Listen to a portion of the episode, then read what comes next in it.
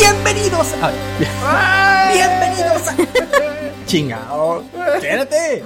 Bienvenidos a Anime en Pánico, el único podcast de Latinoamérica que trata de hablar de anime y que a veces lo consigue. ¡Eso! Bienvenidos chicos, chicas, One Punch Man, One Punch Woman y personas que sí le entendieron a todas las líneas temporales que tiene Fate/Stay Night. No, por favor, otra vez no. ¿Cómo se encuentra hoy, maravilloso editor? Yo estoy bien, como siempre, bien sentado. Confirmo. Digo, hola. Hey. Oye, ya entendí. ¿Y usted, poderosa Void?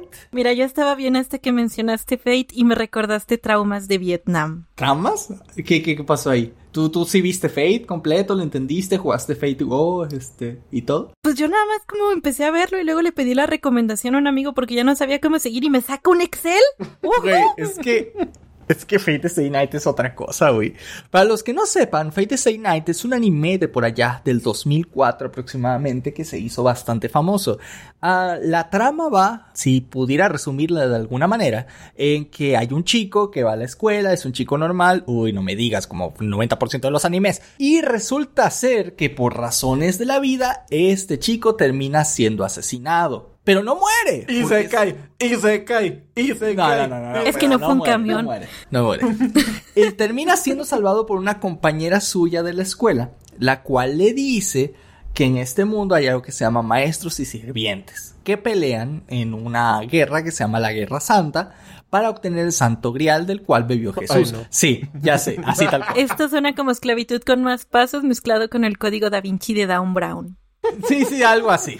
Y fíjate que lo que sucede es que cada uno de estos sirvientes le sirven a un maestro. Solamente hay 7 maestros en todo el mundo que van a luchar por el grial. Y cada uno de esos maestros tiene a estos achichincles, ¿no? Los servants. Pero los servants son personajes históricos relevantes, por ejemplo. Claro que son personajes históricos. La protagonista, que es la que todo el mundo conoce, que es Saber, que es esta tipa de pelo amarillo, traje azul y con una espada gigante. Ella se supone que es el rey Arturo. ¿Va? ¿Por qué es una waifu? No te preguntes, ese es el rey Arturo, ¿no?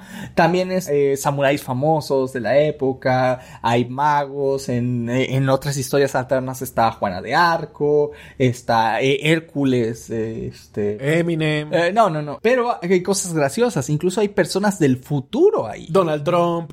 Sí. No exactamente. Está Alejandro Magno, de hecho, en una de las temporadas, digamos, del inicio. Realmente lo interesante aquí es ver a personas históricos partiéndose la madre con superpoderes y magia para obtener una copa cristiana que concede un deseo, pero que en realidad resulta ser algo que te corrompe. Pero eso es lo interesante de Fate, ¿no? ¿Cómo se llama el anime donde Nikola Tesla se estaba madreando a... ¿Cómo se llama? Ah, Shuumatsu no Valkyrie. Es como una mezcla de ese anime con Celebrity Deathmatch. Y aparte, como dice Boyd, por el código Da Vinci. ¿Qué?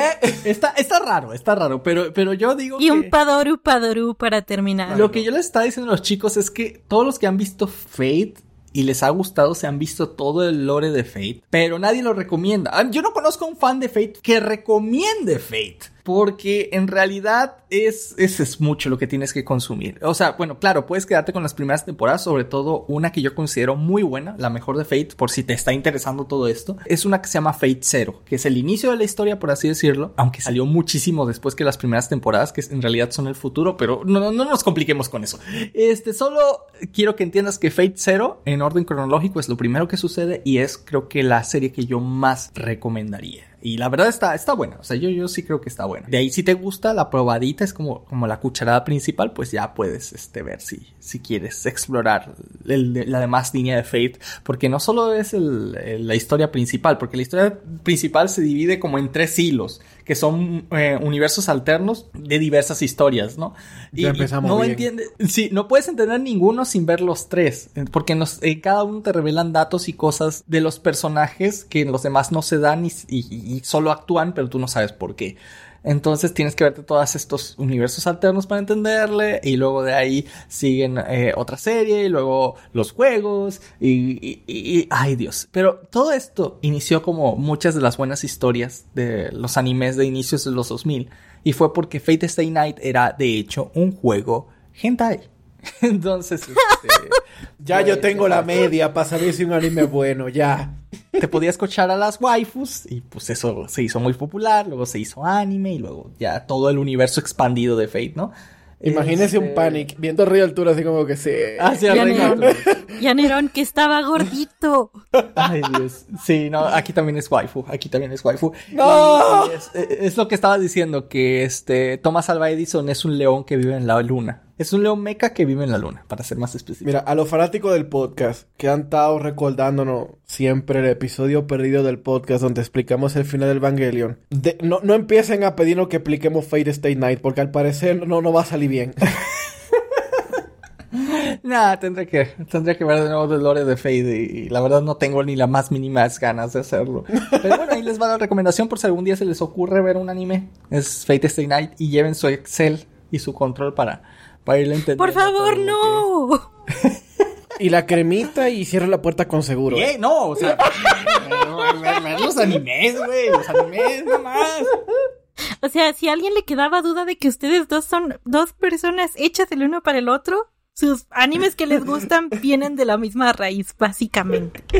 ¿Juegos Kintai? Ok, va. Boy, no vayamos por esa ruta, ¿eh? Que fíjate que, aparte de Fate/Stay Night, esta semana estaba leyendo un manga, el cual le vamos a hacer video, que quiero que lo vean, pero aquí les va el resumen. ¡Uy! Se vienen cositas. ¿Qué pasaría si pudieras tú meterte en tu manga favorito, en tu historia favorita, en tu anime favorito, como uno de los protagonistas extra? Bueno, de los personajes extra. Y sabes lo que va a pasar. Sabes a cuál de las chicas el prota va a elegir. Tú sabes que el prota va a elegir a esa tipa que está por allá. No va a elegir a la que a ti te gusta. A tu favorita no la va a elegir. A tu quintilleza no la va a elegir. Él va a elegir a la otra. Entonces, si te insertaran en esa historia, ¿qué es lo primero que harías? Pues, seguramente hacer una apuesta millonaria. Seguramente tratar de ligarte a tu morra favorita, ¿no? A la que sabes que perdió, pero que era la que más te gustaba. Pues de eso mismo se trata este manga. De un tipo que reencarnó dentro de su historia favorita y ahora va a conquistar a esa chica que sabe que el prota va a rechazar. Y creo que así tal cual se llama la historia. Y es larguísimo el título. Ese es mi isekai favorito hasta ahora, nada más con esa premisa. Sí, es un isekai. Sí, un isekai. Si tiene el nombre largo, es un isekai. Sí, es un isekai. No hay de dónde verle. Pero, pues sí, vale la pena. Creo que salió hace como unos meses y apenas está en publicación. Y la verdad se ve que va a estar bueno. Así que yo les estaré diciendo si sí se puso bueno o no se puso bueno. Si este podcast hubiese sido nada más de... Coño, si ustedes se metieran en anime... ¿En qué anime que ustedes que cambiaran este podcast era bueno? Es que imagínate tener ese poder en tus manos. ¿De cambiar el final de un anime? Sí, o sea, eso da para 2 horas. Yo creo que sería un tema para un muy buen podcast. Es que imagínate, tanto puedes ir con una buena intención, como puedes decir como... Estaba muy tranquilita este anime, necesito un antagonista. Todos los métodos de extorsión posibles están buenísimos. Yo creo que eso podría funcionar en un futuro. Pero por ahora, el tema del día de hoy, chicos y chicas, el que le venimos trayendo, le venimos manejando, es que se llama... ¿Qué pasó con los animes? Así tal cual. ¿Qué ha pasado con los animes? Porque... Mira, yo te voy a platicar algo. Hace mucho tiempo, en una galaxia muy, muy lejana, cuando nosotros éramos mucho más jóvenes, sobre todo aquellos que vivieron en los 90, recordarán que el anime era muy diferente. Por ejemplo, un tipo se emocionaba por ver una tipa encuerada y litros de sangre le echaban de la nariz. Oye, y dejaba todo. ¿Es cierto? ¿Sí? O sea, ¿eso ya no pasa? No, ya no pasa. Ya no, o sea, pasa. Supongo que sí hay referencias todavía, ¿va? Pero antes era súper común, pasaba en todo. O sea, en todos los animes era como un súper cliché que estaba en todos lados. Se sonrojaba el tipo y te va como 3 litros de sangre por la nariz, ¿no? Y oigan, que un adendo muy rápido. ¿Ustedes saben la razón real por qué en los animes y en muchos medios japoneses la sangre sale como si fuera propulsión a chorro? No, ¿por qué? A ver, explícanos. Yo tuve esta revelación hace muy poco tiempo. ¿Ustedes ubican al director de cine Akira Kurosawa? Sí, el de... Voy a decir que sí, pero voy a preguntar por los que no. Ok. Es un director de cine muy famoso de Japón. Incluso muchas películas que han pasado después en la historia, como The Hateful Eight de Tarantino, Cosas como, por ejemplo, Suicide Squad y ese tipo de cosas, se basan en una narrativa que él no inventó, pero que él innovó en su época, de que la película tenga 6 o más protagonistas o personajes principales, si nos vamos a términos literales. Entonces, él ha sido un gran símbolo del cine, ¿ok? Hay una película de Kurosawa donde hay 2 samuráis que se van a enfrentar, creo, y uno le da un espadazo y empieza a salir un montón de sangre, pero así como... así como los animes gores, así bien intenso. Esta fue la primera vez que pasó, pero la razón por la que pasó es lo curioso. Fue un accidente. Eso no debió pasar. El tipo... ¿Qué? Los actores se quedan inmóviles y el tipo empieza a desangrarse así de rápido porque Kurosawa tenía un estilo de dirigir muy parecido a Kubrick. Me estoy sonando muy mamador, perdón. Él tenía un estilo de dirigir que era muy tosco y muy como que su visión.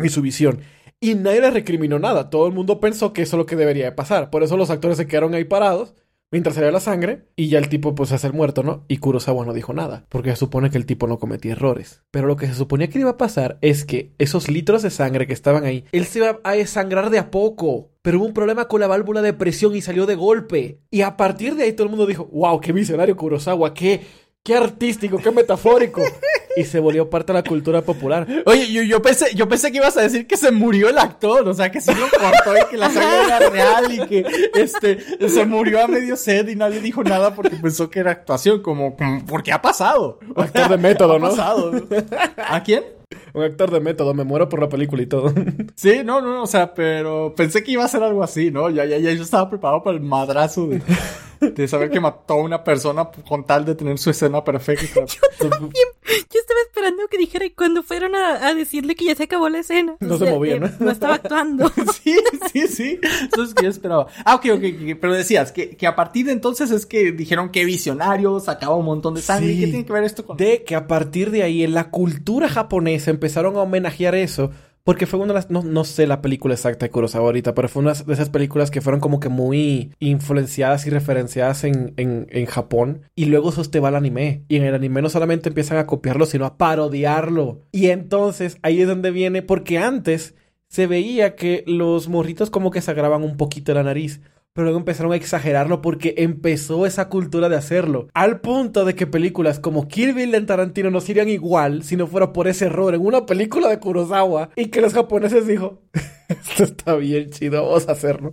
Vamos a ponerlo en cada cosa que podamos. Empezaron a poner en películas acciones de peleas, en el anime, en todo. Pero todo nació por un error en una película de Kurosawa que nadie se atrevió a acercarse a decirle, oiga, eso es, se supone que está bien. No me despida, por favor. Es que era como Tronchatoro, ¿no? ¿Pero? ¿Dijiste pero? Ajá. Es su visión, no le digas nada. Vaya. Pero se está desangrando, en serio. Pero es su visión. Estuvo muy bueno el dato, güey. En realidad yo no tenía ni la más remota idea. Pero siento que se viene un short en Panic Flash. Oh, sí. Pero yo tenía también entendido que en la vida real te puede pasar, ¿no? Que no así. Si te emocionas mucho por algo, te puede salir como que sangrita. Obviamente no estilo Japón, pero creo que sí, ¿no? Yo tengo un amigo que literalmente se desangra, pero a un punto de que literalmente son litros y litros de sangre, pero es porque el güey tiene el tabique desviado. Dios. Entonces no necesita ver una morra, no necesita ver una tipa bonita para desangrarse. Él solito, de la nada está normal y de repente... Pero es que siempre me ha dado risa lo de tabique desviado, es como, ay, perdón.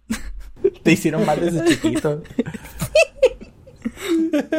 Pero sí, yo también tengo entendido que eso puede pasar, pero no tan así. Pero creo que eso depende como del físico de la persona, del calor corporal y ese tipo de cosas. Por eso lo utilizan como algo cómico en vez de que en una escena en serio que alguien se sonroje sangre. Porque creo que también es muy raro que pase. O no sé. Sí, pues quién sabe, pero fíjate que sí me hace sentido. Porque precisamente son los animes viejos lo que lo hacen. Y los nuevos sí llega a pasar de nuevo, pero es muchísimo, pero muchísimo menos común de lo que eran en los animes de los 90 y 2000.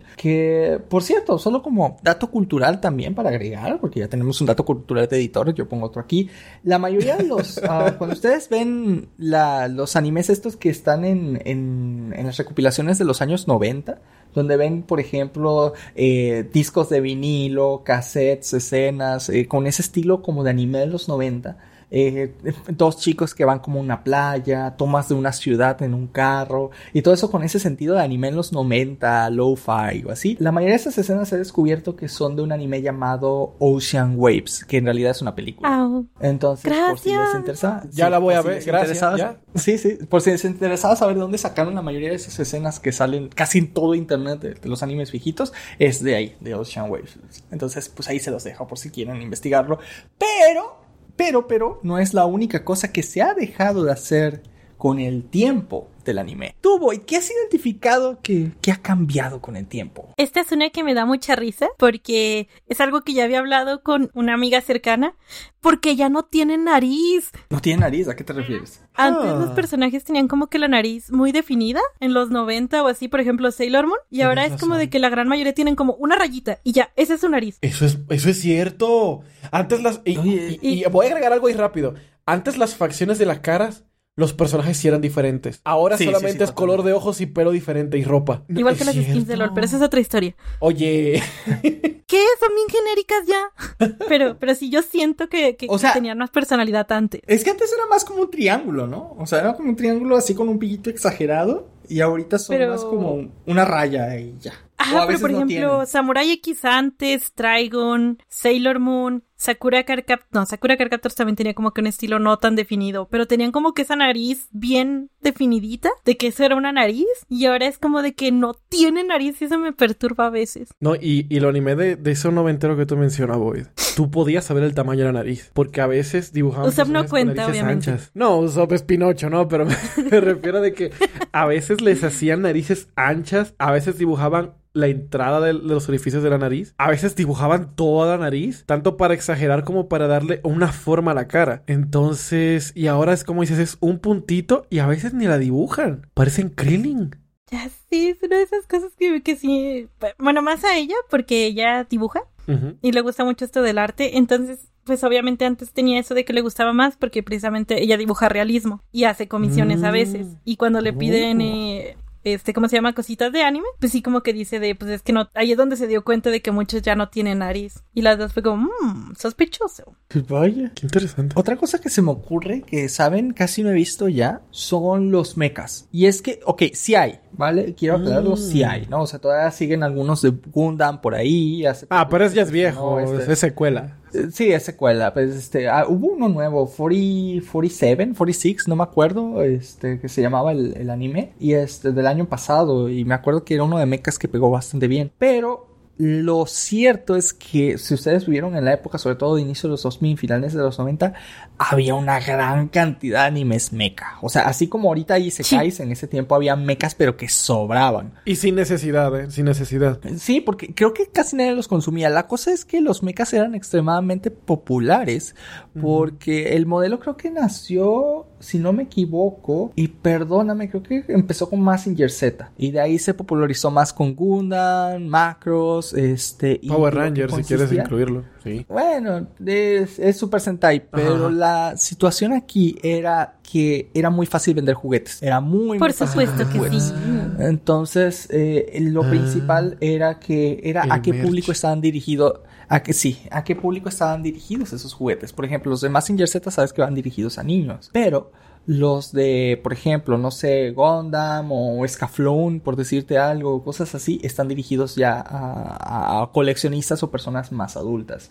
Entonces, por eso las figuras eran más caras. Y ni qué decir, o sea, ahorita buscas mercancía de Gundam y sobran, o sea, sobran. De hecho, hay tiendas especializadas de Gundam aquí en Estados Unidos, o sea, que solo te venden mercancía de Gundam. Y es extraño, ¿no? O sea, que hay una tienda exclusivamente de todo y que haya suficiente mercado como para que esto funcione, ¿no? Para que haya una economía basada en robots de Gundam, incluso el día de hoy. Pero supongo que como en todo, la sobresaturación, o sea que ya tanto maldito robot en todos lados, pues cansa a la gente.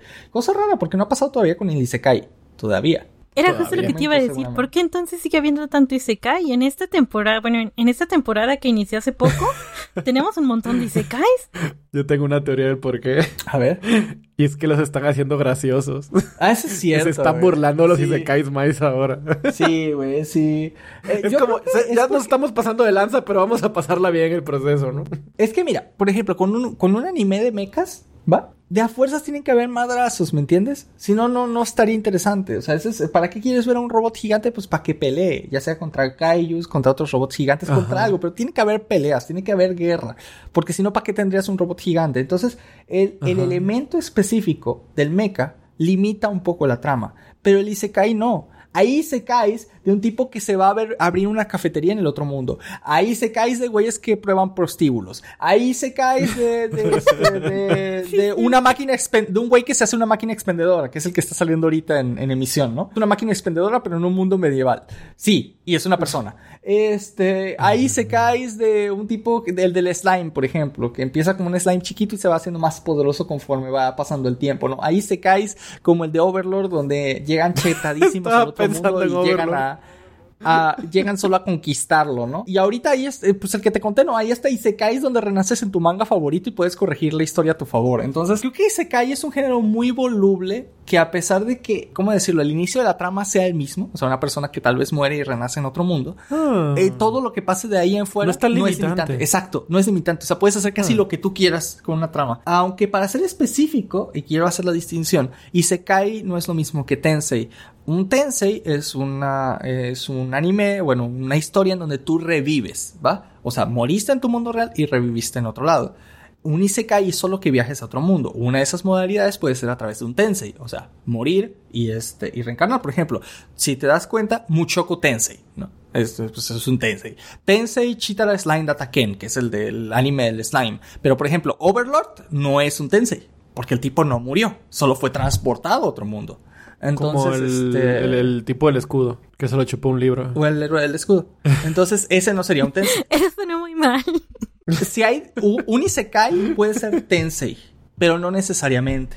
Es a lo que voy. Entonces, nada más para que se haga como la distinción de que un isekai no es nada más que se muera. O sea, puede haber muchas maneras. Y es por esto que el término isekai es tan amplio que muchas veces he discutido con otra gente que no considera a Sword Art Online como un isekai. Yo les digo, güey, es que no mames. ¿Sabes qué? Aquí voy.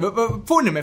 Momento de la funación. Mucha gente dice que Sword Art Online no es un isekai, porque en realidad no está viajando a otro mundo, está viajando solo a un videojuego, ¿va? Y está encerrado ahí, sí, las reglas del mundo son diferentes, sí, funciona como un mundo medieval, sí, funciona como un sistema estilo casi cualquier otro isekai que hayamos visto en la vida, sí, pero no es un isekai simplemente porque está en otro videojuego.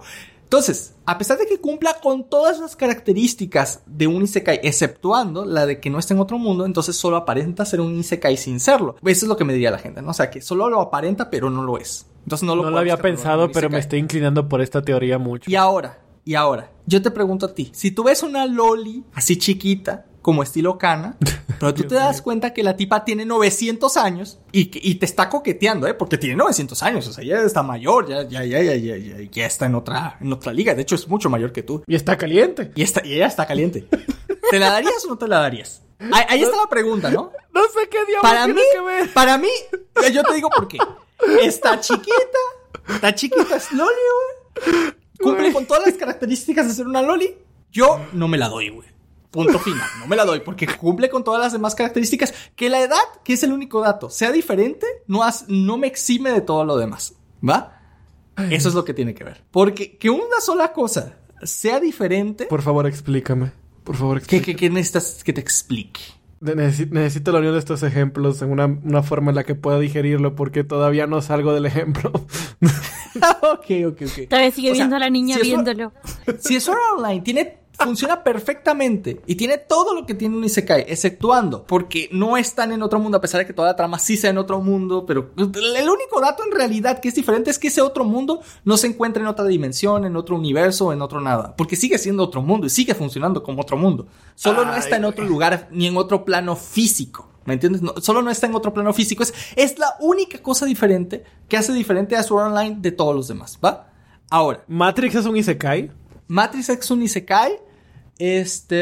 Oye, excelente pregunta. ¿Cómo podríamos considerar a Matrix? Matrix y Sword Art Online son la misma cosa. Son personas que están vivas en un mundo físico conectado a un mundo virtual del cual no son conscientes, o sí lo son. Entonces... Es que ¿sabes por qué yo no consideraría Matrix un isekai? Porque no comparte los demás elementos. ¿Qué es lo que hace que un isekai sea un isekai? Que viajes a otro mundo cuyas reglas y funcionalidad sean muy diferentes al tuyo, ¿va? Matrix es una copia... Espérame, no. Sé que el mundo que está dentro de Matrix es diferente al mundo fuera de Matrix. Lo sé, ¿va? Lo sé. Perfecto. O sea, está tratado. Quiero que entiendas que estamos en la misma liga. Ok. Pero hay una cosa. El mundo dentro de Matrix, o sea, para un humano normal, olvídate de Nero, de la gente Smith, de todos. Para los humanos normales, el mundo de adentro y el de fuera funciona igual. En primer lugar, porque ellos no saben que hay un mundo afuera.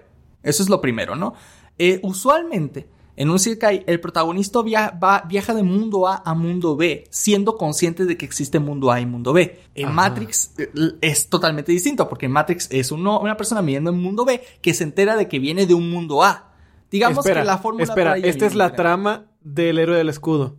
Al tipo lo succionan del mundo real a otro mundo y le dicen, nosotros te buscamos a ti específicamente y a los otros héroes, y te trajimos a tu mundo a este. No, porque es igual, no entiendo. Es lo mismo, a Neo lo sacan del mundo de la Matrix, Morfeo lo saca. No, güey, no, porque en realidad Neo era del mundo real, güey. Él era una persona de mundo A y mundo B que fue rejalada a mundo A. No es una persona que a conciencia cambió de mundo y está experimentando diferentes reglas a su mundo original. Es simplemente una persona atrapada en una simulación de su propio mundo que funciona exactamente igual. O sea, es decir, las reglas dentro de la Matrix, digamos, de nuevo sacamos a todos los personajes especiales de la trama. Yo hablo para lo que fue diseñada la Matrix, o sea, para el estándar de los millones de personas que están conectados a la Matrix y no para los eventos que sucedieron exclusivamente dentro de la película. Para todos los demás es el mundo real, ¿me entiendes? O sea, es el mundo real, es un mundo sin ninguna diferencia. Y si de hecho, es que así te lo pongo. Si no hubiera pasado la guerra de las máquinas fuera del mundo de Matrix, tú podrías conectarte a la Matrix y el mundo real sería exactamente igual al mundo de la Matrix. No habría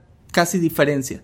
¿Me entiendes? Entonces, una de las reglas del Isekai es que viajes a un mundo diferente al tuyo. Y sí, ya sé, la Matrix es otra cosa, pero a lo que voy es que los elementos narrativos no son los mismos. Para nada son los mismos. O sea, es decir, piénsalo bien. Piensa en todos los Isekais que has visto. ¿Es una persona normal o una persona que vive en este mundo? No sé, R0, el del slime, Konosuba. No, sí son muy diferentes. Por eso lo comparaba específicamente con Sao. Porque es ahí donde le hago la similitud muy parecida, ¿me entiendes? Porque aquí te va. En Matrix, luego de la parte 1, un montón de personajes viajan básicamente del mundo real a un videojuego conectándose de la misma forma. Sienten, pueden morir en la Matrix. Si comen algo, lo saborean como si fuera la Matrix. Si cogen, pueden coger como si estuvieran en la Matrix. O sea, es Sword Art Online en ese aspecto. Pero lo que yo creo que, como lo planteas, y voy a tal vez tener como un hot take en esto, o sea, como una opinión impopular, es de que lo que viaje a otro mundo no es lo que lo hace Isekai, es que la trama viaje a otro mundo. Si la trama se desarrolla en este mundo nuevo con un personaje que pasó de A y B, es un Isekai. Si no, es cualquier otra cosa. De hecho, estoy muy de acuerdo con eso. De hecho, estoy muy, muy de acuerdo con eso. Ahora que lo pones así. Es lo que haría que Sao es un Isekai. Porque los personajes estuvieron en un mundo real, saben que es un juego, y se meten a un juego y les tienen una trampa. Pero ahora ese juego es el nuevo mundo. Y la trama se desarrolla en ese mundo. Ok, aquí yo quiero complicar más las cosas entonces. ¡Vamos allá! ¡Vamos allá! ¿Ready Player One cuenta como un Isekai entonces si Sao lo hace? Sí. ¿What? Ready Player One. Es que no la he visto. Es Sao, pero te puedes desconectar. ¡Exacto! Por eso es que si Matrix no es un Isekai, entonces Sao tampoco no lo es. Porque entonces Ready Player One no lo sería. Pero con estas cosas sí lo tiene que ver. Es que aquí hay algo. Pregunta, experto en Isekai. Ajá. Si una trama se traspasa a este nuevo mundo, que ya acordamos que es unas reglas... Ahora este se volvió un podcast sobre definir Isekai. Si nosotros nos vamos a las reglas que acabamos de poner, ¿no? Que lo que hace un Isekai es que la trama es la que se mueve del mundo junto con los personajes. Si nosotros estamos contando la historia en mundo A y mundo B al mismo tiempo o de forma paralela, ¿sigue siendo Isekai? Es una excelente pregunta. ¿Y porque Sao lo hace. Extraño? Sao lo hace. Sí, Sao lo hace, pero Sao lo hace ya muchísimo más adelante. Pero la cosa aquí, y que te vengo a contar, es un ejemplo que todos conocemos y es el de Digimon. Digimon es un caso muy único, porque si tú sabes, Digimon es considerado un Isekai. Y los niños desaparecieron, ¿no? Los niños desaparecieron físicamente y están en otro mundo, pero cuando salen del Digimundo, siempre estuvieron afuera. O sea, ellos viajan del mundo real Yo no me al Digimundo, que en realidad es internet, y cuando salen, salen en el mismo punto en donde entraron. Pero durante la trama, por ejemplo, Tai llega a viajar de vuelta a su casa, que es cuando trae a Kari, a su hermana, mucho más adelante en la trama. Entonces, pero toda la trama se desarrolla en ese otro mundo. Sí, vuelven al suyo de vez en cuando, pero la trama inicial y todo, o sea, el hecho de que haya un mundo que funcione con reglas diferentes al tuyo, o sea, en todo sentido, digámoslo así, y que comparta todos estos puntos de que, pero ya sea que haya o no magia, poderes inexplicables, todo esto, y que estés en ese otro lugar, creo que es lo que lo hace un isekai. Ahora, el Digimundo tampoco podría ser considerado un isekai porque en realidad era el mundo de internet. O sea, en realidad ellos no se habían ido a otro universo. Entonces tampoco Sao, güey. Está complicada esta vaina. No, pues por eso, porque en realidad estas estarían al mismo nivel que Sao, el Digimon. Pero acabas de decir que entonces no contra como isekai porque es el internet. No dijera, o sea, yo lo que digo es que si alguien dijera que no cuenta con isekai porque está en internet, yo diría que está equivocado porque para mí sí cuenta como isekai. O sea, sigue siendo otro mundo. Sí, exacto, sigue siendo otro mundo, sigue funcionando diferente, siguen siendo... Creo que lo tengo. A ver. Creo que lo tengo, güey. Esto es increíble. Yo nada más llegué a meter cizaña. Creo que lo tengo. Nos fuimos bien al carajo.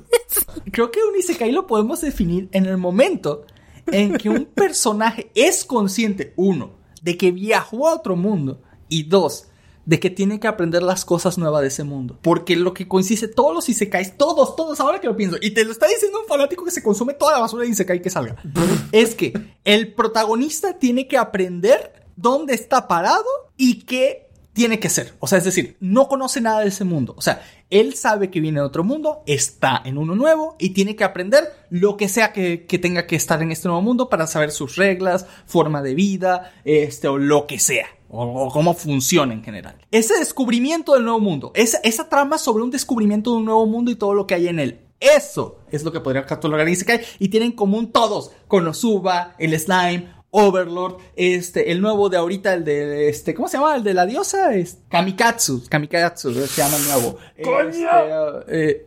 Panic. ¿Qué pasó? Puedes entonces definir que sería un isekai inverso, súper rápido, porque estoy siendo iluminado también, dime, por favor. Claro, un personaje, pues sería lo inverso, un personaje de otro mundo que llega a nuestro mundo y tiene que aprender cómo funciona, como pasa en Kobayashi Dragon Maid. Matrix es un isekai. ¿Ah? Matrix es un isekai, inverso. Pero es un isekai. Sí. Ready Player One es un isekai. No inverso. Ese sí de plano les. Y aparte, Tron es un isekai. Sí, Tron es un isekai. También lo contaron. Sí, totalmente, sí. Sí, y estoy completamente de acuerdo con eso. Acabo de tener un orgasmo espiritual. Sí, güey. Sí. Es que la palabra isekai solo te dice que es otro mundo. No te dice que ese otro mundo tenga que estar ubicado en otra dimensión, tiempo paralelo o cualquier madre. O sea, solo dice que es otro mundo. Donde se ubique otro mundo vale madre. O sea, no tiene que importar para que deje de ser isekai. Coco es un isekai. ¿Cuál? Coco de Disney es un isekai. ¿Coco de Disney? Pues sí, en realidad sí podría, sí, perfectamente. Si hay vida después de la muerte, para nosotros los humanos, cuando lleguemos, va a ser un isekai. Sí, es un nuevo mundo y nosotros no sabemos, tenemos que acostumarnos a él, así que sí, es un viaje de un protagonista hacia otro mundo donde tiene que aprender nuevas cosas, completamente. ¿Estás satisfecha con esa respuesta, Void? Void.exe ha dejado de funcionar debido al choque de las palabras mencionadas. Oye, yo creo que necesitaba esta plática interna, ¿sabes? Porque nunca había podido definirlo tan bien y me hace bienvenido a terapia. Sí. Es como con el psicólogo que te hace dar cuenta de que la respuesta siempre estuvo dentro de ti. Solo tenías que organizar tus pensamientos. Ahí está. Oye, mira... Antes de dejar morir el tema de los isekai en comparación a los mechas, que eso fue hace como medio podcast. Tú sabes que nosotros dijimos que los isekais están como... siguen en vigencia porque se viven renovando. Hubo una época para mí donde los mechas intentaron renovarse y salieron dos de los mejores animes de todos los tiempos en su respectivo género. Y esos dos animes nadie los recuerda como mechas. Uno es Neo Genesis Evangelion. ¡Claro! Y el otro es Code Geass. ¡Claro! De hecho, sí, güey. Totalmente sí, güey. Sí, totalmente. Pero es que la trama no va de mechas. Y es que aquí yo te voy a jugar lo mismo del isekai. Vamos allá. La gente podría decir que Evangelion no es un mecha, güey. Y lo es. Pero lo es. Es curioso, pero lo es. Lo es. Pero la gente, los mamadores de internet dicen, no, es que Evangelion no es un mecha, güey. Vámonos. Le dijiste mamadores a la gente de internet. Ah, chuchas, entonces, ¿qué? Es que para que sea un mecha tiene que ser un robot gigante, ¿va? Los Evas no son robots realmente. Spoiler de la trama. Entonces, por favor. Exacto, o sea, ¿me entiendes? O sea, eso es lo que yo siento. Eso es lo que yo siento cuando dicen que Sound es un Isekai. Eso fue, no mames, o sea, por favor, porque un elemento es diferente a lo que es el estándar. Ya deja de serlo o deja de ser un mecanismo. No, güey. Que le pongas un elemento de originalidad. Mira, aquí te va. Es como la gente que dice, es que técnicamente un cyborg no es un robot. Y yo... Ok. Pero sí lo es, o sea, ¿me entiendes? Sí. O sea, el cyborg es una persona humana que está aumentado con partes mecánicas. Pero casi siempre llegamos a un punto donde el cyborg tiene una inteligencia artificial también, ¿ok? Es un robot. Y a eso le sumas, por ejemplo, Terminator. No, Terminator, es un androide porque es un robot que tiene apariencia humana. Forma humana, sí. Tiene... carne y sangre y piel. No importa cómo lo llames, sigue siendo un robot. Es lo mismo con Evangelion. O sea, hay un humanito que se mete dentro y le da órdenes. Hasta cuando no, pero eso es spoiler. Sigue siendo un mecha. Sí, sí, te estoy completamente de acuerdo contigo. O sea, totalmente de acuerdo contigo. Es como que digas, una persona que tiene una pierna biónica no es una persona. Es como, sí, es una persona, solo tiene una pierna biónica. Tiene una pierna biónica. Sí. Con respecto a Code Geass estoy totalmente de acuerdo también. Bueno, Evangelion creo que todo el mundo es como un caso más conocido, pero tal vez no tanta gente ahorita recuerde Code Geass. Excelente anime, se los recomiendo muchísimo. Y si se acuerda, no se acuerda que tenía mechas. Sí, tenía mechas, güey. Y no solo eso, se estrenó el mismo día que Death Note. ¡Vámonos! Y de hecho, para mí... son de los animes de como de inteligencia, así como de, voy a hacer un plan para hacer esto y hacer aquello, y ves cómo se va moviendo el plan a lo largo de la trama. Sí. Creo que los dos para mí son una genialidad en eso. Obviamente para mí Death Note le gana, pero sí. Es que... la competencia de la época fue increíble. No, las batallas mentales, güey, y era demasiado bueno. Yo sí recomendaría ver Code Geass. No esperes tampoco la gran cosa, pero te voy a dar... ¿Cómo que no? Ve preparado para que te cambie la vida. Ve preparado para tener síndrome del octavo grado. Sí. Y pensar una semana qué harías tú si tuvieras ese Geass. Sí. Antes de que Panic diga lo que yo sé que va a decir sobre el dibujo, tengo que decir algo. Ustedes, tal vez si vean Code Geass, que sí se los recomiendo también, nunca van a saber lo que se sintió el suspenso del final de la primera temporada a esperar la segunda. Ay, sí. Dios mío. Sí. Es más, lo voy a decir así, es uno de los cliffhangers más intensos que yo he vivido en el anime. De plano, o sea, la gente teorizando cuando se acabó la primera temporada de Code Geass, pocas veces lo he visto así con el final de una temporada de algo. Muy pocas veces. Es que hay varios elementos que ayudaron muchísimo a Code Geass. En primer lugar, era un anime original. Es decir, no vino de un manga, no vino de una novela, no había manera humana de saber que seguían la trama. Ajá. Ok, pero antes. Solo quiero hacer una pequeña aclaración para todo el mundo. Code Geass es un anime... del estilo Shonen Mecha Batalla de Inteligencias del año 2006, o sea, ya está más o menos viejito, pero no se dejen llevar por eso, que en el cual un chico de preparatoria obtiene un poder. Voy a decirlo así directo, ¿no? El poder que obtiene es de que puede decirle a una persona una orden y quien sea que lo esté viendo tiene que cumplirla, si lo está viendo a los ojos. Tiene que cumplirla. No hay opción, no hay remedio, no hay cura, no hay nada. Una vez que él dijo algo y lo escucharon, tiene que hacerse.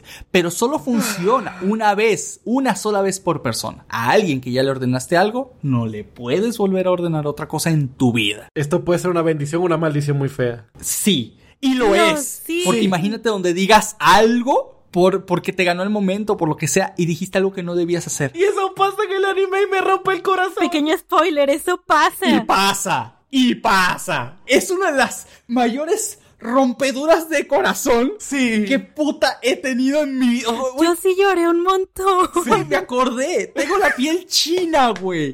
De cuando digo, ¡ay, si yo, por ejemplo, estoy hablando de esto, de esto, de esto! Y ves cómo se le activa la orden a la otra persona y tú de... ¡No! Sí, güey, no. O sea, de verga, güey. Tiene que ver con... Si no lo han visto... Güey, vale la pena. Pero ibas a decir algo más, Void. ¿Cómo extraño también eso cuando los animes tenían esta trama? Pero antes de eso... Tengo a un amigo que a él lo trolearon bien feo porque le pasaron cambiados los nombres del último capítulo. Entonces él vio primero el último y luego el penúltimo. ¡No! Uy, no, se perdió de mucho. Sí, debió arruinarle bastante la trama. Que conste que en este podcast muy pocas veces los tres estamos emocionados por el mismo anime. Es que está buenísimo. Sí. A veces sí se me olvida que tiene mechas, la verdad. Es que no resaltan. No resaltan, pero sí son un elemento necesario para la trama. O sea, porque primero, te dan ambientación. O sea, es una trama que sucede en el futuro, ¿va? O sea, en un futuro distante, entonces pues ahí es donde entra la parte de los mechas. Y segundo, sirven para mover muchos de los conflictos armados, porque hay una cosa de terroristas, contra personas de gobierno, hay colonización en el dictadores, futuro, todo esto. Dictadores, toda esa madre. Entonces, los mechas son como un método de represión y de liberación al mismo tiempo. Pero te aseguro que quedan muy en segundo plano. Son como un elemento del ambiente, ¿me entiendes? La trama no gira en torno a ellos. Es casi como un contexto histórico. Ajá, exacto. Es como que si estuvieras haciendo un anime en la época samurái, pues hay armaduras de samurái, ¿no? Porque pues esa es la época. Pues aquí pues lo trataron de la misma manera. Por supuesto que va a haber samuráis luchando con armaduras de samurái, pero no es de eso de lo que va la trama. Solo están ahí porque es el contexto histórico para que estén, ¿no? Y seguramente, como hay muchos personajes que son militares, vamos a ver primeras escenas de peleas entre ellos, pero no es porque vaya de eso la trama, y eso es lo que lo hace interesantísimo a pesar de ser un mecha. Y te voy a ser honesto, porque a mí jamás en mi vida me ha llamado la atención el género de mechas, pero amo con locura Code Geass. Panic, ibas a decir algo del dibujo, que el dibujo es muy raro. Sí, no, y es que este es un dato muy conocido de Code Geass. El dibujo está hecho por las Clamp, que son las mismas chicas de Sakura Card Captors, ¿qué más hicieron? Madres. Chobits, ahora todo tiene sentido. Sí. ¿Es en serio? Sí. Como no nos dimos cuenta, ¿eh? Sí, todos los dibujos y creación de personaje de Code Geass está hecho por las Clamp para estudios Sunrise. A mí me encantan las Clamp y no me sabía ese dato. Sí, pues, y se nota, ¿no? Porque son personajes así todos larguiduchos, flacuchos, todo el mundo. Todo ya voy. Ey. Hay algo... hacen broma, pero...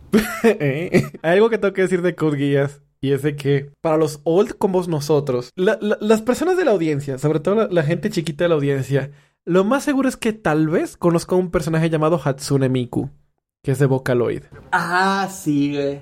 Ella fue la waifu de nuestra época, ¿ok? La waifu. Pero si yo debo decir que alguien no tal vez logró quitarle el trono, pero estuvo muy cerca por un corto tiempo, donde cada persona que veía anime y que estaba al día con los animes en la faz de la tierra estaba en perrada esta tipa, es Sisi de Code Geass. Dios mío. Sí, totalmente, güey. Yo era uno, güey.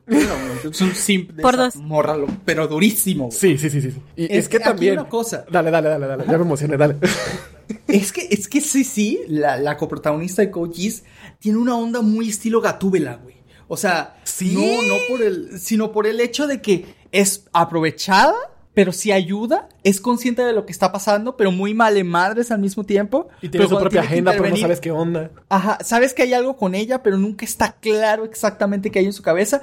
Pero mientras no tenga nada en su cabeza, sabes que va a estar de chill comiendo pizza en ropas menores y bien seductoras, sí. Sí, tiene mucho echi este anime, tiene mucho echi. Ah, sí. O viendo la tele, güey. O sea, tienes una tipa... O sea, el prota tiene una tipa súper sexy encerrado que anda todo el tiempo en paños menores. Solo le dice, dame pizza y yo estoy aquí, ¿no? Y no cualquier pizza, nada, no cualquier pizza. Y solo come de esa y se le acaba todo el dinero, pero la tipa, pues, le ayuda a maquinar los planes. Le ayuda en los planes porque le ayuda. Y cuando le ayuda un chingo, o sea, pero de verdad un chingo. Pero bueno, la cosa es que era super waifu, o sea, porque era una chica lista, sensual, vale madres, con onda de misterio. Y es raro porque las peliverdes no son muy populares. Sin spoiler, yo era más del equipo de Eufemia, la de pelo rosita. Ah, sí. Yo era más de la del pelito rojo que parece Vi de League of Legends. Ah, sí, de ¿cómo se llamaba? Empieza con Karen, creo que Karen, sí. Es Karen, ajá. Sí, era como de sí, la waifu. Sí, totalmente, güey. Y es que fíjate que sí era lo contrario. Yo sé por qué fue tan popular, porque sí era lo contrario a Hatsune Miku. Hatsune Miku representaba juventud, inocencia, alegría. Sí, era más como esa felicidad que obtienes de una pareja con la que llevas muchos años, o sea, de tranquilidad, confianza, madurez, tal vez un poco de misterio y sensualidad, ¿me entiendes? O sea, eran como casi polos opuestos. Hatsune Miku ACC cuando las dos eran las waifus de la temporada. Era como una Ria Yanami con personalidad. Güey, cualquier comentario que pueda hacer con referente a eso sería funable, güey, así que... No, ya yo lo hice, tú continúa, ya yo lo hice. Sí, no puedo. Yo no puedo opinar a eso, güey. Cualquier persona te llama. Pase lo que pase, siempre te amé muchísimo, editor Sama. Ay, yo siempre te amaré, boycita.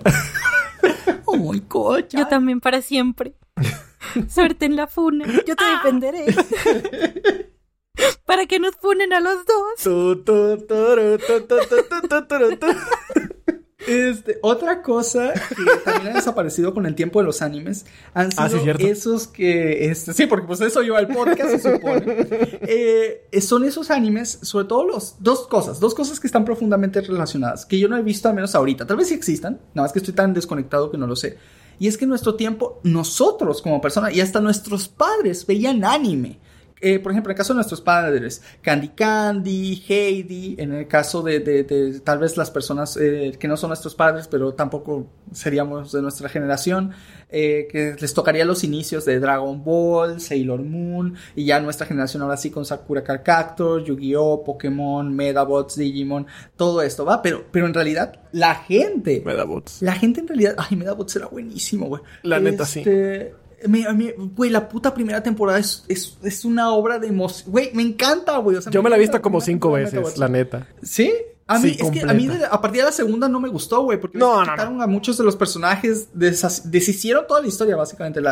Pero bueno, X. El robot enfermera. Ah, esa, sí. Ay, no, espérame. No. Se me hacía la cosa más adorable del mundo. Ultra Nurse, creo que se llamaba. Algo así, Ultra Nurse. Era de la coprotagonista. Estoy con la persona correcta. Y no, es que lo confundí con el interés romántico del Medabot de Ikki, el protagonista de Metavi, que se llamaba Oceana, que era una sirena. Ya. Oceana también estaba muy bonita. Pero sí entiendo mucho lo que dice Panic. Pero si no, vamos a durar otra hora hablando aquí, porque yo te puedo durar 20 horas hablando de Medabots. Durante todo ese tiempo, muchos niños veían anime, ¿vale? Ahorita no sé si haya animes orientados para niños que estén siendo súper populares. Lo desconozco completamente, pero si los hay, creo que no son tan populares como era antes. Y si son los mismos, como refritos de Yu-Gi-Oh, refritos de Beyblade, pero pues esos ya son fórmulas de hace mucho tiempo, ¿no? No sé si hay un realmente... Es que es muy específico. Y creo que esto es bueno para la audiencia. Cuando Panic se refiere a dirigidos a niños, es de que son animes infantiles, porque sabemos de que el anime número 1... Kodomo, ¿no? Ajá. Uh-huh. Es correcto, sí. Porque Kimetsu no Yaiba, aunque sea popular con niños, no es un Kodomo. Eso no está dirigido para niños.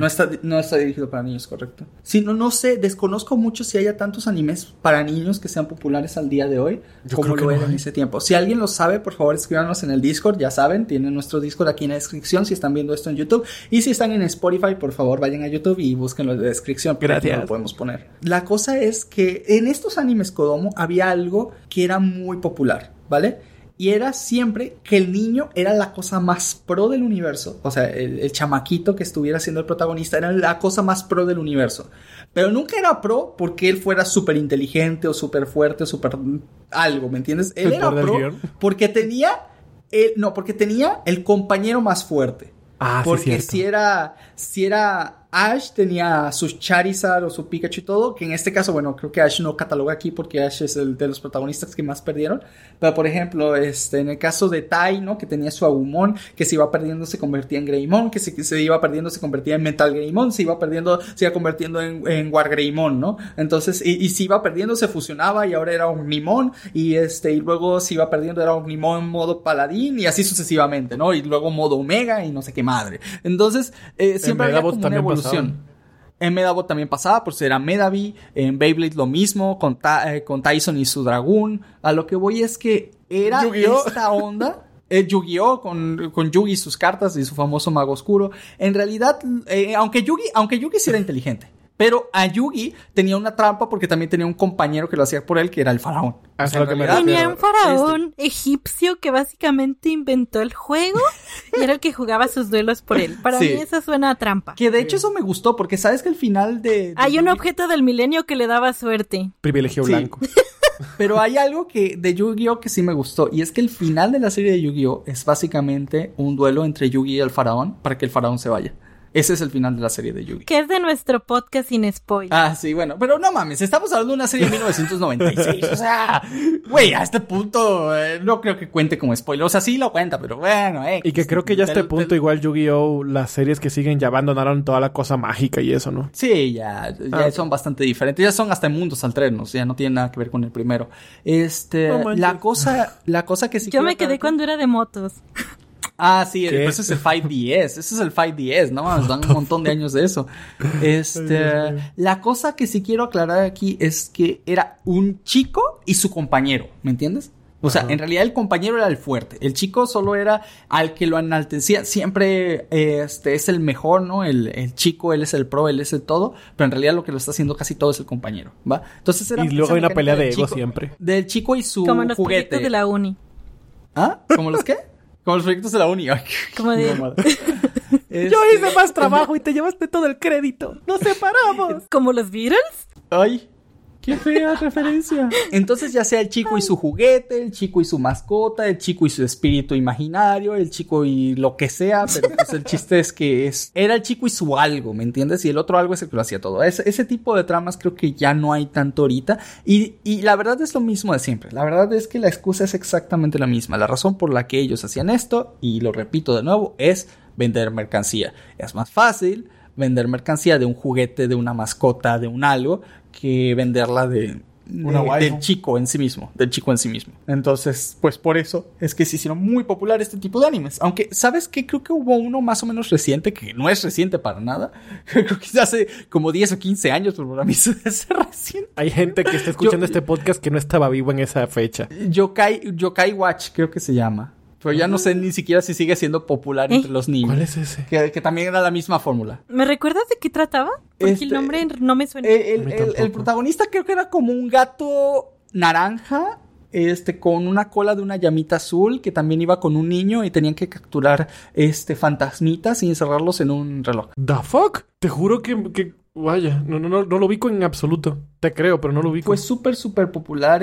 Yo creo que hace como 10 o 10 años, no tengo ni idea de cuándo salió esta cosa. Creo que, estoy viendo aquí, salió en el 2015 al parecer, aunque no sé si es la primera temporada. Y me acuerdo que fue muy, muy popular en su tiempo entre los niños, pero no sé si siga siendo vigente, no sé qué otros animes de ese estilo hay ahora. ¡Ya sé cuál es!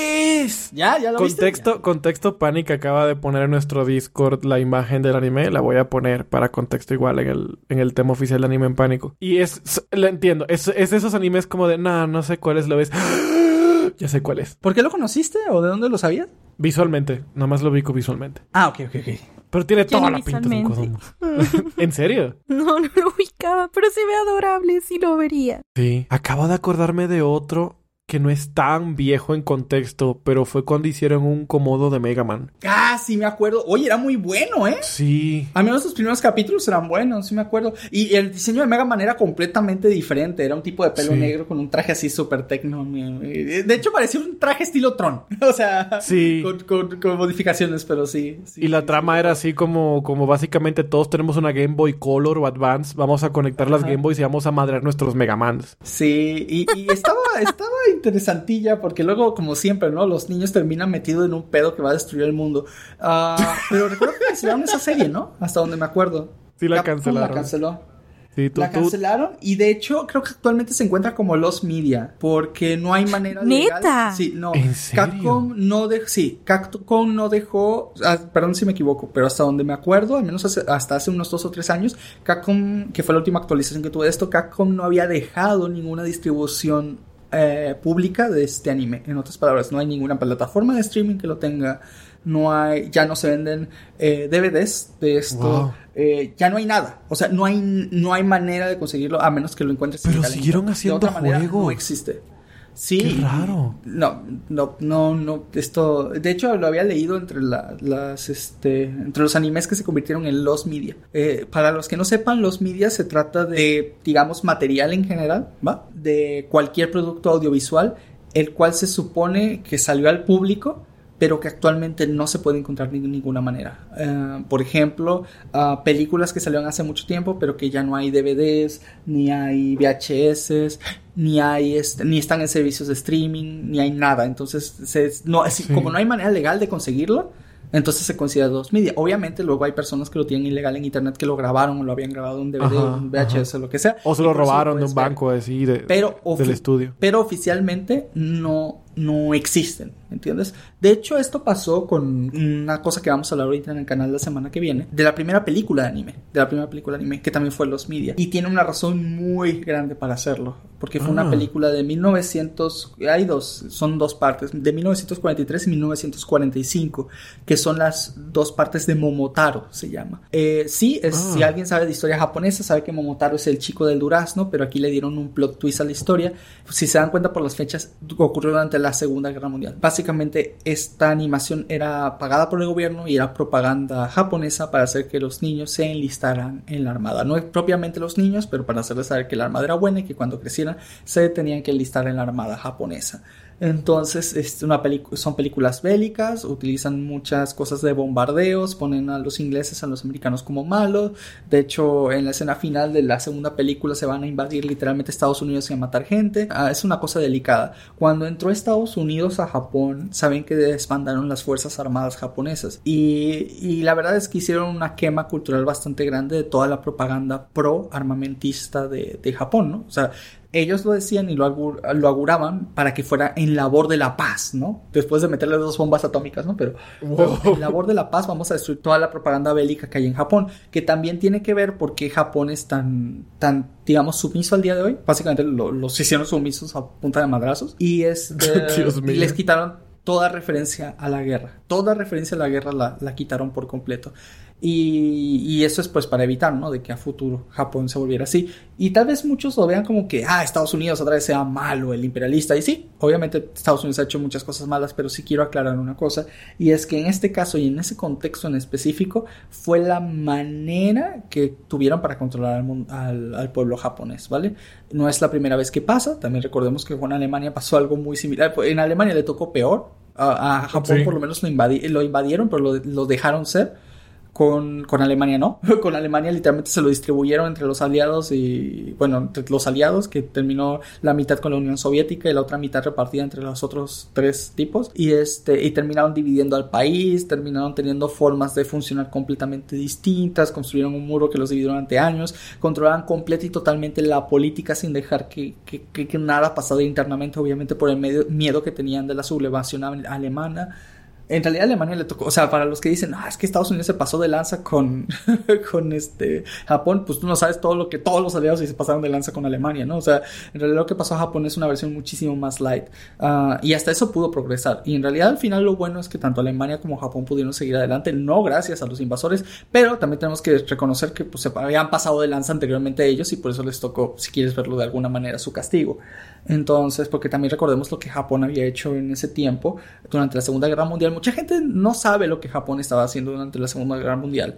Mucha gente solamente se acuerda de que, bueno, Alemania invadió Francia, invadió Gran Bretaña, invadió Noruega, invadió no sé qué dónde y no sé qué dónde, ¿no? Tú sabes muy bien lo que hicieron los alemanes, tienes una idea de lo que hicieron los italianos, pero lo que no muchos saben es qué hizo Japón durante ese tiempo. Yo te voy a decir que Japón fue un expansionista enorme que dominó para ese entonces Corea, dominó la mayor parte de China, dominó Filipinas, parte de Indonesia, todas las islas de Asia-Pacífico estaban casi bajo control japonés al 100%. E incluso iban a tomar la India. De hecho, estaban en proceso de toma de la India. O sea, Japón se expandió por toda Asia, como no tienes una idea. Pero aquí lo malo es que si los alemanes eran conocidos por ser unos hijos de su madre, los japoneses eran eso al doble porque no había quien los parara. O sea, ¿quién va a regular a Japón, que era el principal que estaba haciendo todo? Y se les conoce porque hicieron experimentación humana con muchas personas. Ellos no tenían campos de concentración solo para prisioneros que consideraban valiosos. A los demás los aniquilaban y a las mujeres las utilizaban como trabajadoras para complacerse, ¿no? Y es muy conocida, ¿no? Las mujeres que fueron utilizadas para esto.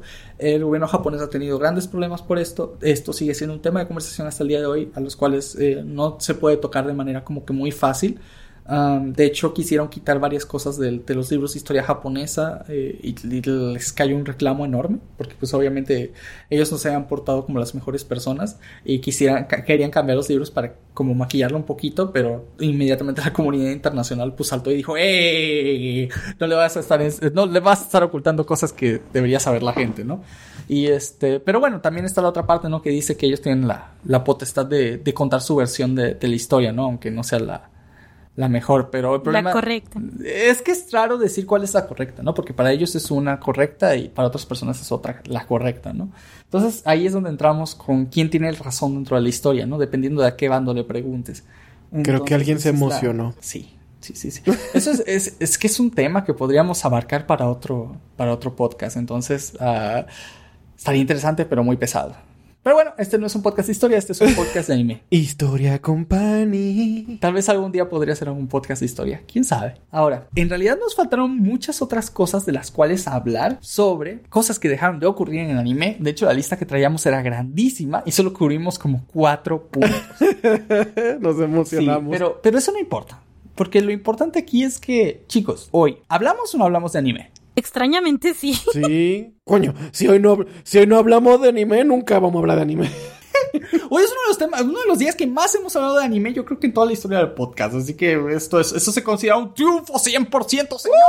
No, estoy en shock. ¿El pasado no hablamos de anime o sí? ¿O más o menos? Sí, en el pasado hablamos un poquito de anime, yo me acuerdo, sí. ¿Estamos en racha? El pasado sí, el pasado fue el de One Piece. Sí. ¡Estamos en racha! La próxima va a ser por 3 de anime. Y luego es de relleno, ¿no? El capítulo en la playa. Sí. Debemos tener un capítulo en la playa. Tenemos que... Oiga, si nosotros vamos juntos... Si nosotros un día vamos juntos a una playa y no es de joda... Hay que hacer un podcast. Sí. Vamos a hacer un podcast, número 1. Y número 2. Yo me comprometo a llevar una sandía y un palo. Mira, yo no sé qué verga tiene eso de divertido, pero yo veo que los japoneses se la pasan de puta madre pegándole con un palo una sandía. Lo he visto en tantos animes y tengo que probarlo. O sea, tengo que saber cómo es recoger pedazos de sandía llena de arena y ver qué voy a hacer con esa madre y en dónde la voy a tirar, porque no hay basura en la playa. Yo voy a llevar el librito para estar leyendo la sombrilla y decir, no me quiero meter al agua, senpai. Yo quiero ser la que ya está en el mar y está tratando de convencerlos de que se metan al agua también diciendo, el agua está muy rica. Sí. Ay, y un montón de ecchi. Obviamente de Panic, claramente. Ah, claro que sí. Mm. Claro que sí, para el Only Flash. El Only Flash. Ay, qué bueno. Ay, Dios. Bueno, chicos, ha sido un placer estar hablando con ustedes el día de hoy y no me queda más que decirles que se les quiere. Un abrazote, vayan al Discord, ahí estamos esperando sus comentarios, hay un apartado exclusivo para el podcast de Anime en Pánico, pero por correcto. Hoy, por mañana, por pasado y hasta que salga otro podcast, chao. Chao, Su. Adiós. ¿Por qué Flow ya no hace openings? Ah, los de Code Geass, es cierto. Creo que perdieron el Flow. Medabi, Transformer. Ah, no, ¿cómo era? ¿Cómo era? ¿Metabi qué? Ay, espérame. Metabi Transporte, no Transformer. Ay, eso. Güey, lo vi cuando era chiquito. Y así es como Panic Flash llega a su trabajo. Guerra, batalla, robo, batalla, vencerás. Más Medabots. Toda la fuerza usarás hasta el final. Más poder. Tesoro. ¿Sabes? A mí siempre el opening de Medabots se me pareció un poquitito al de Rocket Power. ¡Sí! En patineta, en plenas condiciones, estamos aquí, vamos, prepárense, Rocket Power. Ay, cómo amo esa serie.